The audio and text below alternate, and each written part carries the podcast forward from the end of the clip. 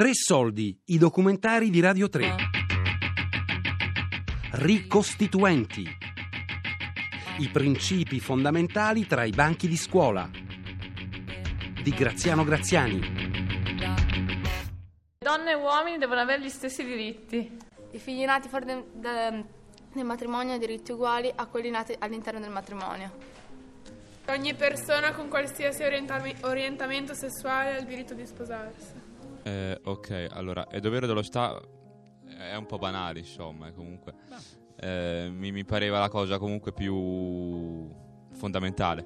È dovere dello Stato tutelare e difendere con ogni mezzo, entro i limiti della Costituzione stessa, l'assoluto ed innegabile diritto alla vita, alla dignità, all'uguaglianza collettiva, al lavoro e alla partecipazione sociale, politica ed economica dell'individuo, virgola, a prescindere dal suo stato sociale, etnia, sesso, credo religioso, lingua, orientamento politico. Cioè, mi sembrava il più adatto come primo robo di una, una Costituzione. Perché penso siano i cinque diritti fondamentali che dovrebbero esserci cioè, se- sempre, sempre, dovunque. I ragazzi che hanno partecipato al laboratorio sulla Costituzione si sono cimentati nella stesura di una carta immaginaria per confrontarsi con la lingua di cui è fatto un articolo che sancisce diritti e doveri. Sono ragazzi di tutte le parti d'Italia, ma le differenze geografiche non riflettono differenze di valori. Sono anzi quasi tutti accomunati da una forte sensibilità verso i diritti civili, individuali e una minore urgenza verso quelli sociali. Dicevo, si potrebbe anche aggiungere ori- orientamento sessuale, dato che molto spesso le persone omosessuali o bisessuali o, le pe- o tutto ciò che è in mezzo e molto spesso sono discriminate a livello sociale. Vogliamo aggiungere l'orientamento sessuale? Sì. Oddio, non, non lo metterei nella Costituzione. Se uno vuole cambiare sesso, cioè, ok, a me non mi importa. Ri- rimane comunque una persona. E infatti ho detto a prescindere dal sesso, non dall'orientamento sessuale. Ognuno può avere quel cavolo che gli pare. Però l'orientamento sessuale fa parte di una persona. Come tu magari sei etero, non lo so. Sì, sono etero. Ok. e comunque un- è- è il tuo orientamento sessuale fa parte di te. E dato che in- nella società di oggi Se vuoi generalizzare, Eh. secondo me quello fa parte dell'intelletto, non di una persona come esternamente. Cioè, io ho sesso, eh, io devo parlare. L'intelletto? Cioè, as- no, vai di. Ascolta. Non ho capito perché l'intelletto. di Allora, lei- l'orientamento sessuale secondo me non fa parte di una caratteristica fisica. Cioè, se tu sei di un'altra etnia, ok, si vede. Se tu sei di. Hai un altro sesso e queste cose qua, e secondo me va bene aggiungerle perché, ok. Però l'orientamento sessuale secondo me è una differenza qua. Da quello che ho capito, in questa legge si parla di eh, parità comunque. Eh, e quindi. Parità totale. Eh, appunto, e per questo motivo, dato che eh, alcuni argomenti come l'orientamento sessuale o la lingua, che non sono caratteristiche fisiche che tu vedi proprio, ehm, sono fonte di discriminazione, io direi di aggiungerle. Ma per me no, perché comunque eh, mi pare una cosa che passi più in secondo piano rispetto a quelli che ho scritto.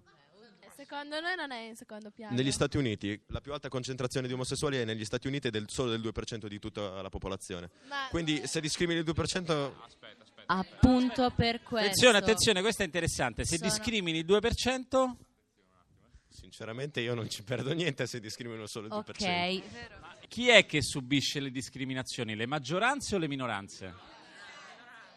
Cioè, che poi il 2% sono quelli dichiarati, ce ne sono tanti che non si dichiarano neanche perché appunto hanno paura delle discriminazioni, cioè è sempre lì. Cioè, allora, se per alcuni pensano che gli uomini, sessu- cioè, gli uomo- gli uomini sessuali siano dei malati di mente, cioè che hanno una, diciamo, un comportamento diverso dagli altri e quindi ve- ve- vengono criticati da molte persone. Però io penso che stiano male quelli che, che in- cioè, condannano gli uomini sessuali come ha fatto Hitler, che tu- tutti coloro che stavano male, che erano, cioè, che erano handicappati, che erano uomini, o- uomini sessuali, dovevano essere uccisi. Quindi chi è che sta male, gli uomini sessuali o Hitler? Spesso gli studenti nei loro ragionamenti partono dall'esperienza quotidiana e così, parlando di morale, finiscono a misurarsi sui comportamenti dei ragazzi e delle ragazze della loro età. È giusto dire a una ragazza che si deve coprire per evitare problemi? È lecito lasciarsi andare a diffusioni in pubblico? E che cosa significa oggi parlare di decenza? Francesca ha posto un problema, dice perché se una persona vuole uscire nuda non se lo può permettere. Giuliana e Chiara non la pensano Eh, così. però, ad esempio, se noi diciamo ognuno ha il diritto di gestire il proprio corpo esteticamente e moralmente anche in pubblico, allora scusami, io posso fare quello che voglio, cioè se io sono con mio fidanzato e ad un certo punto voglio fare qualcosa in pubblico lo posso fare perché sto gestendo il mio corpo moralmente secondo me. Dico che insegniamo alle ragazze come non farsi stuprare e quindi con gli shorts a scuola no perché i ragazzi si distraggono, però ai ragazzi a non mettere le mani addosso alle ragazze noi glielo insegniamo. E questo è un problema, indubbiamente. Io aggiungerei questa cosa dei limiti della decenza perché è univoco che una persona che giri nuda in mezzo ad altre persone che sono vestite come la civiltà vuole è indecente. Facciamo come negli anni 50 che c'erano i, i, come si dice, i carabinieri a mare che controllavano con il righello quanto era lungo il costume. Cioè, secondo me non puoi dire qual è il limite della morale dando una regola ferrea. Ogni persona ha il diritto di amare chiunque essa voglia senza differenza di sesso e religione e basta. Ognuno ha il diritto di amare chiunque. Tutte le persone hanno il diritto di essere amate. Tutte le persone hanno il diritto di essere amate, questo ce lo segniamo? Sì. Si può amare chi si vuole.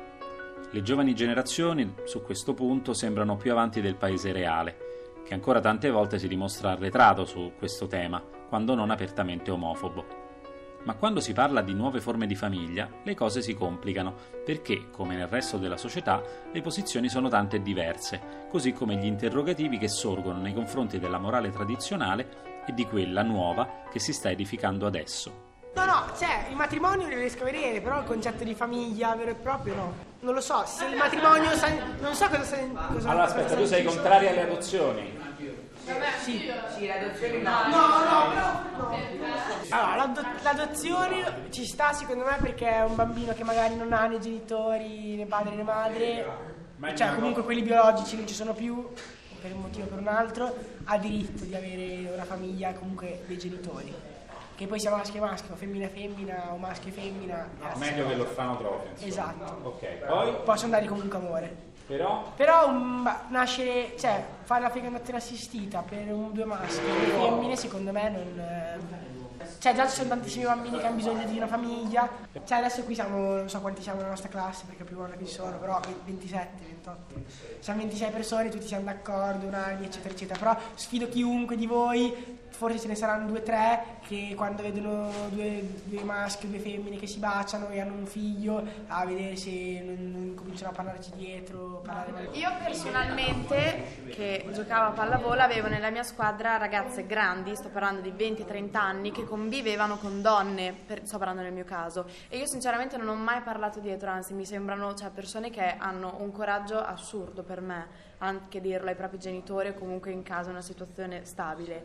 Più che altro ehm, io credo che le adozioni cioè, si possano fare di- ehm, con i controlli come per un genitore single che adotta un bambino, cioè ci sono controlli degli assistenti sociali, ehm, ci sono esami da fare, come un genitore singolo ha la possibilità di adottare un bambino, non vedo come due donne o due uomini non possano averlo. In questo caso, secondo me, sono più controllate le famiglie composte da genitori omosessuali che ad esempio ragazzini di 16-17 anni che rimangono incinte e devono avere un bambino. Secondo me crescono meglio dei bambini in famiglie omosessuali che da ragazzine in- che capita in discoteca. Articolo 47. L'amore non si discute. Articolo 48. Ognuno ha il diritto di innamorarsi di chi e cosa vuole. Articolo 49. Nessuno può essere razzista. Salve a tutti, sono Gabriele. Evela sai tutto ono se le Irvag. Questa accanto a me è Silvia A te okotna KM e a Ivlis. e sta parlando al contrario perché questa è la lingua ufficiale del nostro Stato. E a codna la plauirartno che crepa teu che la ogni le laikifu e l'odra nozat. Questo è un progetto che abbiamo sviluppato in questi ultimi tre giorni di alternanza scuola-lavoro. E o teu che no tego e peko maiba o la tibrups in i teu che erti roigi da znaterla ala oxoroval. Spero lo spettacolo vi piacerà, buon ascolto. Ora psero lo tapse i varai kappo no bot loxa.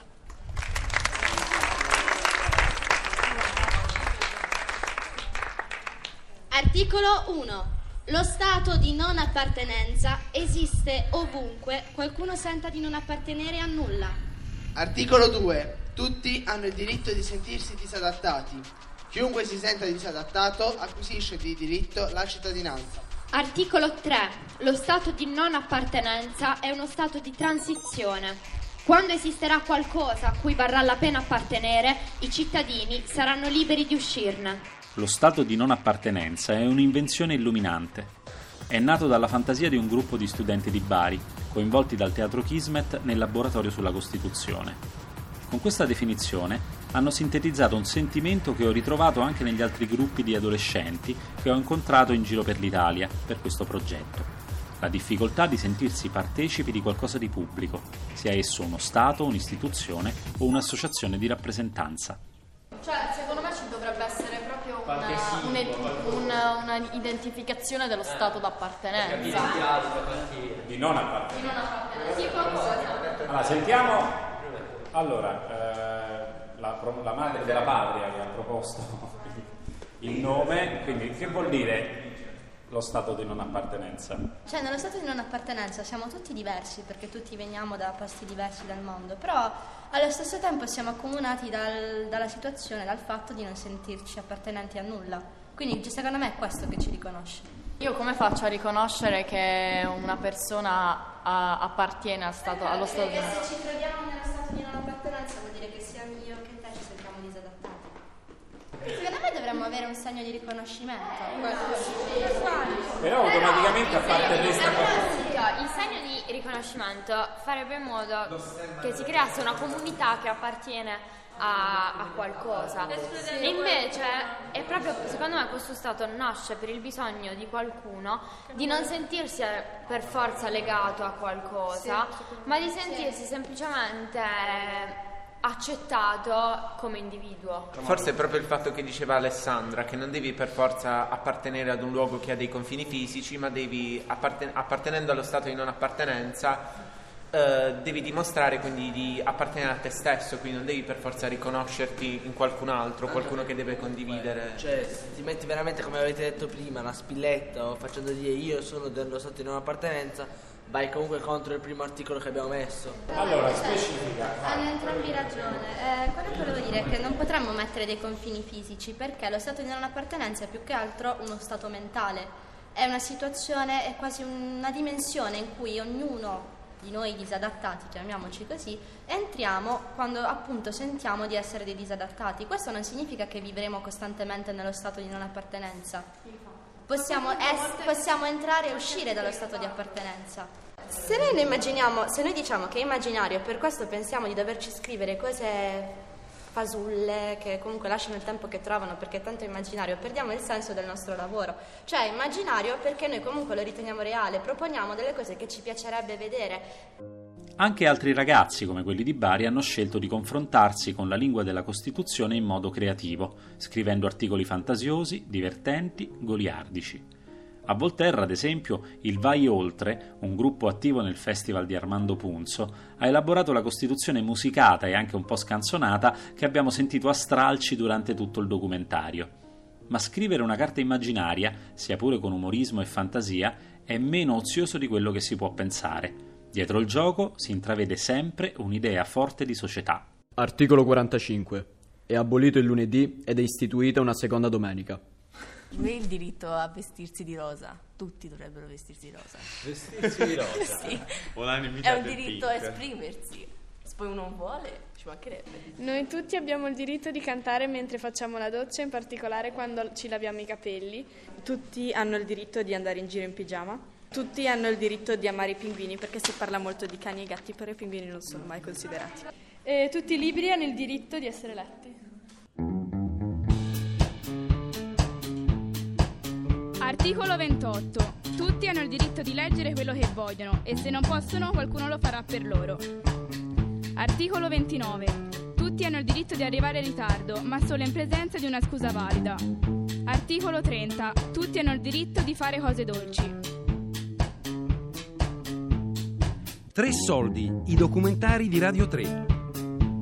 Ricostituenti, principi fondamentali tra i banchi di scuola di Graziano Graziani. a cura di Fabiana Carobolante, Daria Corrias, Elisabetta Parisi e Ornella Bellucci. Tutte le puntate sul sito di Radio 3 e sulla nuova app Rai Play Radio.